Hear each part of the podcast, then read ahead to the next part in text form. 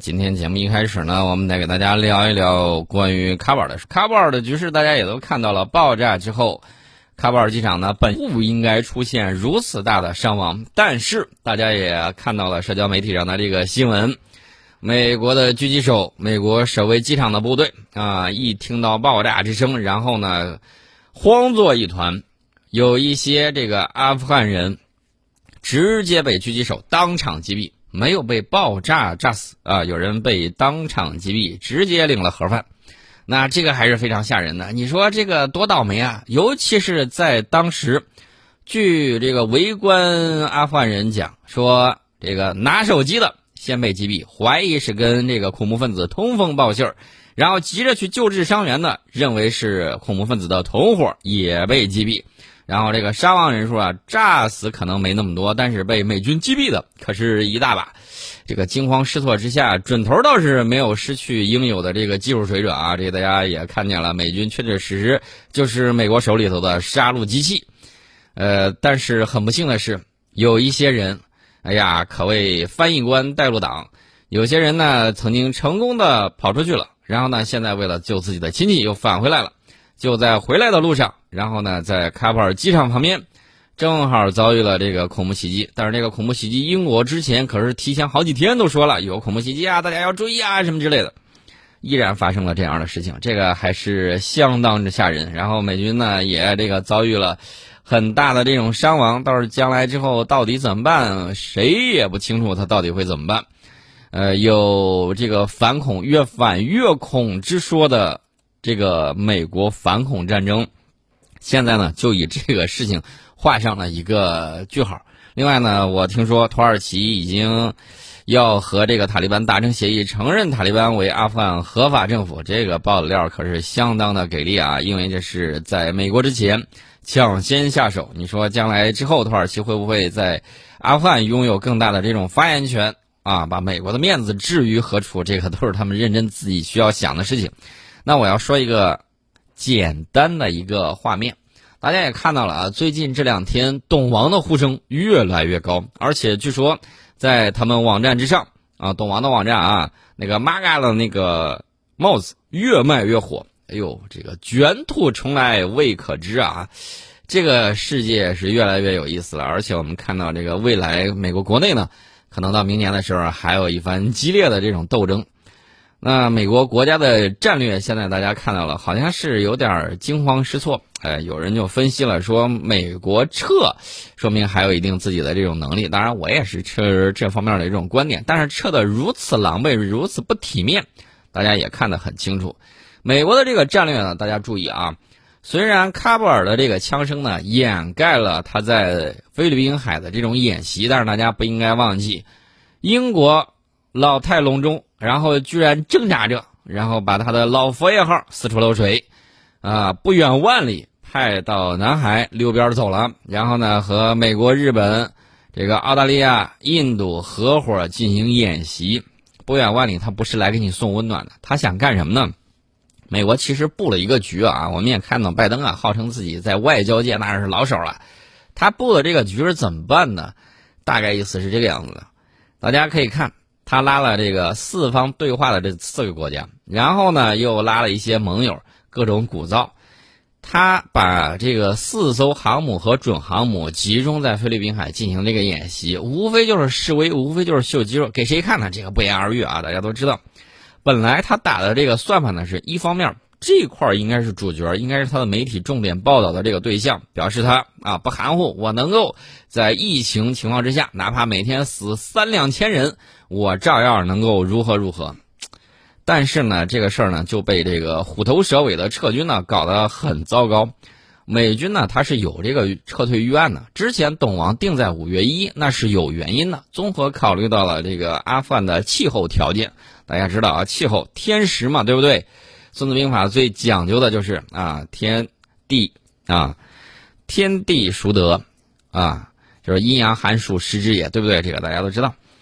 那么他考虑到气候的这个问题，撤军了之后呢，当然阿富汗卡塔利班呢很难追过来。为啥呢？如果说大雪封山，这个跑出来可能性也不大。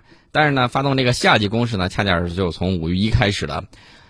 董王定的是五月一走啊，这个没事儿。但是美国官僚机构有多么的官僚呢？你也看到了，五月一推迟到九幺幺，就是要纪念性的啊，我为反恐战争二十年呢画一个句号。美国人都知道该从这场战争里头拔腿而走了，但是怎么样走的体面，怎么样走的有一个义正言辞，怎么走一个虎虎生风，这个就有讲究了。但是他这个讲究呢，最后变成了很不体面啊！塔利班说你不体面，我就帮你体面。到八月三十一号之后，不走都得走啊！现在美国在忙着撤军，各种折腾，但是他万万没想到的是，他自己军事情报机构也说了。九十天没问题啊，即便咱放手不管，撒丫子跑了也没问题。所以你就看美军在阿富汗的最大空军基地里头撤军的时候，阿富汗政府军还是懵的，就是前政府军啊，因为一夜之间没人了啊。阿富汗政府军还在想，哎呦，这盟美美国盟友怎么回事啊？士气大错，跑了啊，把他们给丢下去了。什么该支援的空中力量啊什么之类，全撒丫子跑没影了。反而是这个捡破烂的啊，第一时间冲进美军基地，大翻特翻，大捡特捡啊，讲了不少洋唠，但是很生气啊，美军把带不走的东西都砸了稀巴烂，这是让人家很不满意。本来还能卖个好价钱，现在只能卖废铁了。呃，这现在美军撤退呢，不能说没有预案，不然的话他不会把这个时间节点选在这个半夜三更，人们熟睡的时候，说跑就跑，连盟友也没有知会，连英国。他这最亲密，穿一条裤子一个鼻孔出气儿的都没吭气儿啊，扭头就跑了。法国也不知道，德国也不知道，这完完全全给撂那儿了啊！这是美国盟友在指责他。美国玩了这么一大把，本来董王啊，现在呃这个下去了之后呢就不消停。最近这两天猛喷税王，税王的这个想法很明确，就是通过一系列精巧的外交布局，然后呢通过这个相应的军事行动。然后配合着他这个敲锣打鼓，把撤出阿富汗的这个荣誉归在自己身上。但是万万没想到，呃，帝国崩溃的时候不是哗啦一下，而是扑哧一声啊！这个扑哧一下就很、很、很让人觉得匪夷所思啊。呃，虽然大家觉得匪夷所思，但是我告诉大家，确确实实是这个样子的。这就扑哧了一声，扑哧了一声之后，那接下来你就得想办法去洗清。那这两天，税王又摊上了一个新事情，什么事情呢？就是税王啊，他不是要哀悼美军的这个士兵，对不对？然后呢，这个遗体正在交接，对不对？税王一个低头看表，然后这个小动作就激怒了这个网友啊，在咱们这儿，他们一定会把它称为“表哥”的。这个表呢，啊，这个正好是。怎么说呢？这个就激发了新的愤怒。当地时间八月二十九号，美方在为喀布尔机场丧生的美军士兵，在特拉华州的多福空军基地举行了这个一场名为“庄严遗体交接”的这个仪式。然后，这个拜登呢和第一夫人吉尔拜登，哎，我就说美国人能不能给妇女点人权，给他们点女权？能不能嫁过去之后还保留自己的姓氏？别一嫁过去之后连姓都给改了，这哪儿体现出来男女平等啊？对不对？啊，这个另外呢，美国国务卿布林肯还有一些军方的领导人和死者家属参加了仪式。灵柩呢被抬下了飞机。当灵柩被抬经过的时候，拜登和其他人呢或手放在胸口之意，呃，或者是敬礼。在灵柩装车之后放下双手，接下来争议的一幕就出现了。其中有一次，当灵柩经过的时候。拜登直接抬起他左手腕，似乎是在查看时间，同时右手从胸口上方放了下来。正是这个举动引发了网上如潮的批评。董王的支持者啊，这个在推特上就说了：当士兵的灵柩被抬上车的时候，应对十三名士兵死亡负责的人正在查看手表。显然，乔拜登应该做得更好。恶心！哎呦，这这话给说的，哎，你别说这个事儿啊，这个。保守派作家啊，有个叫卡丰达卡罗的，则嘲讽说：“午睡时间还是吃冰淇淋时间？”这是有梗啊。说他这个中午要睡觉，然后吃冰淇淋了，是去戴维营。这个拜登是错过了什么？他需要在一个庄严的仪式中间查看他的手表呢？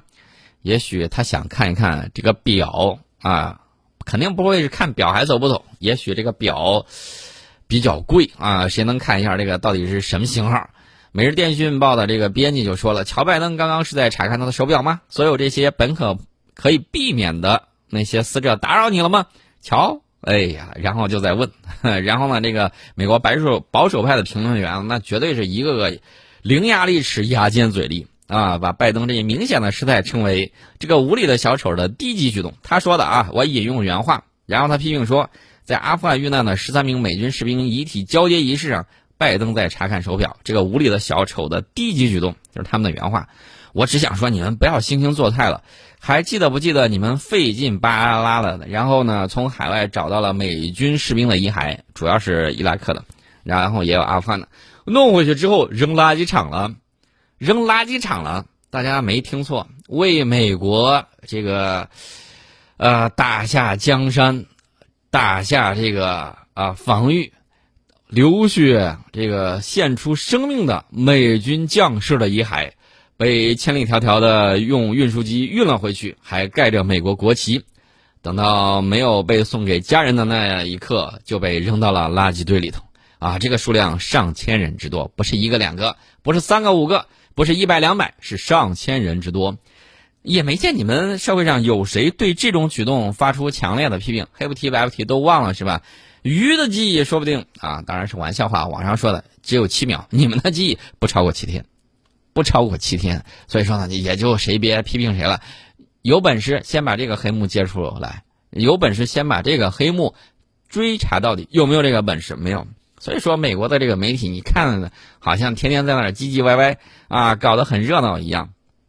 但是真正对动摇美国根基、动摇美国战略的这些问题呢，他都不去想。你想一想，现在美国有一些基地。啊，设备老旧，沿用二战时期的那一套，呃，甚至有这个 F 十呃 F 十八大黄蜂战斗机，呃，要进去得拖拽，怎么拖拽呢？呃，得拿飞机上的拖钩啊，就是这个钩啊，勾住这个大门，因为大门坏了，然后得把它拉开。大家要不相信，你看看那几架泡水的 F 二十二，它要是提前都有预警，他还不跑，硬生生给淹到里头，泡到里头。你就可想而知这里头的这个官僚主义有多么的这种强大，啊，宁可把这个帝国精英直接泡水都不拖走，还是没有办法呀？不是没有预警啊，呃，这些情况太多了，我就不一一详述了。他们自己有文章批评这个事儿，大家不妨看一下我的这个视频节目送里边那些。那么，美国现在的国家战略啊，我们老说什么美国梦，美国梦，现在美国的国家战略还是梦，但是有点像梦游。哼，越来越像梦游了。为啥像梦游呢？因为的这个董王啊对睡王，其中有一个重要的话就是“瞌睡桥”，瞌睡桥，天天把这个东西放在嘴边。那说它是梦游，我觉得不为过。大家可以看啊，美国情报机构对新冠病毒的溯源调查拿出了一本糊涂账啊，只有对我们的指责态度依然是明确的。情报机构和行政当局把阿富汗局势完全看错。啊，美军的情报机构信誓旦旦，放心吧，仨月九十天没问题。然后十一天，喀布尔都没了，十一天喀布尔都到这个塔利班手里头了。所以说，他到底是怎么样错看了自己？那援助的那些钱到底有多少能够落在阿富汗政府军的身上？鬼才知道。那么导致了充满耻辱的大溃败式的这种撤退。拜登声称在阿富汗反恐任务已经完成，IS 导致十三名美军和上百人。上百当地人的这个死亡，严重恐袭，无情的啪啪打脸啊！这脸打到谁的脸上了？肿的跟猴屁股一样，打到谁脸上谁自己知道。而且美国疫情现在又出现了一天新增几十万，甚至啊夸张了十几万，甚至二十几万，反正是有几十万的这种新情况。我看了看过去美国它周末的时候这个疫情报告。通常情况下，周末的时候这个数字几乎是零啊，或者说没人统计下班了，呃，休息过周末了。但是在本周六，这个死亡数字依然达到了两千多，这是非常罕见的一件事儿。今天等数据出来，你再看看，我估计在三千左右，三千多可能性比较大。呃，那美国经济靠印。绿票子靠印这个绿条子来维持表面繁荣，其实是隐忧非常严重的。我就在看你到底什么时候能够使用那个乾坤大挪移，然后把你那个寅吃卯粮那个习惯给改一改。到底这些债务该怎么办？这些利息怎么算？到最后你会不会还不起？啊，从董王时代开始吸引更多制造业回归，提升国内就业质量的目标，迄今连影都没有见。大家也看了，当年他打贸易战，然后呢，贸易战越打出口越多，咱们出口越多啊。这个贸易战不知道你到底是怎么想的？大家还记得不记得有一次我们搞了一次线下活动？我们线下活动里头呢，那一篇的主题就是美国的贸易战为什么会失败？大家可以看一下啊，在前几年我们已经成功预言了它的贸易战必然会失败。为什么呢？因为棍棒打不破经济规律，就这么简单。然后呢，我们当时举了拿破仑的例子、英国的例子啊，搞封锁呀，搞这个经济上的这种，呃，怎么说呢？关税一体啊，最终也没有摁得下去英国，也没有摁得下去美国的崛起，反而是把这个法西斯给释放出来了。这种情况也是有的。那么，在美国政治领域，你看党派斗争继续朝着极化的方向加码。拜登上台对团结美国好像没有起到什么作用，所以说呢，你就经常看见乔拜登啊，经常在那个台上突然就换了失忆症一样。哎，我在哪儿？我是谁？我说了啥？不知道。当着记者的面儿，你想一想，拜登已经七八十岁的人了，董王也是七八十岁的人了，这种老人政治恰恰是美国当年嘲讽苏联的。今天怎么一样不落的全都回到自己的身上了呢？那董王还是很有点战斗力，最起码嘴炮很很好，打一通王八拳打的也是欧洲国家比较懵。欧洲国家好不容易等着董王下去，长出了一口气，认为熟悉的美国又回来了。大家可以看相关报道，他们就是这么讲的。结果睡王直接把他们全撂阿富汗跑了。这种情况大家看得很清楚啊。那你说这到底是有能呢还是无能呢？呃，这个我觉得很多人有共同感受啊。不然的话，你看英国，英国政要从前到后，从上到下，无一不开展了嘴炮模式啊，各种口诛笔伐啊，就差点就说大美药丸啊，这个药丸到底会怎么样？不清楚。反正英国人现在是不太看好美国人的这个承诺。我是你最亲密的盟友，你这边我航母。不远万里，冒着漏水的风险，还跟你去参加演习。你这边还是说不好，连跟我打声招呼都没有，快把我气死了啊！这英国的这种表现，至于说德国呀、法国呀、西班牙等等、意大利这些，啊，这些媒体轮番上阵，甚至连北约里面有一个国家，捷克，捷克都说了。哎呀，这不行啊！杰克还是总统亲自出来讲呢，讲美国的这个失败啊什么之类的。大家可以不妨去看。你想想，曾几何时，啥时候在北约里头轮着他们批评美国？都是美国耳提面命。小朋友，你知道我在说什么吗？啊，没有听清楚，我要打你屁股，都是这个样子。现在，呃，随便来个国家，不管大小。哎呀，你看你做的不对啊，你咋跑的这么仓促啊？你咋这么不行啊？你是不是不行啊？这个到底行不行？这个乔拜登自己知道。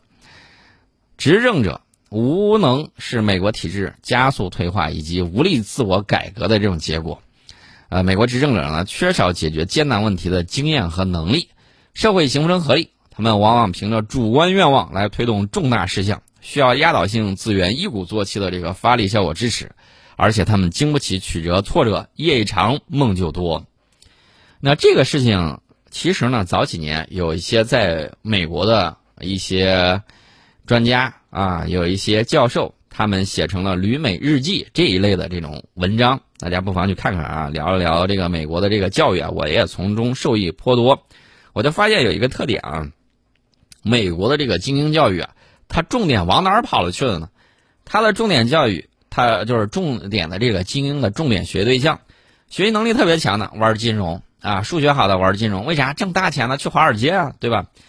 然后理工科，理工科太累了啊，算了吧。然后呢，还有一些精英，他学啥呢？他学这个统治，他怎么学统治？法律啊，去玩法律，然后玩艺术啊，然后学一下历史。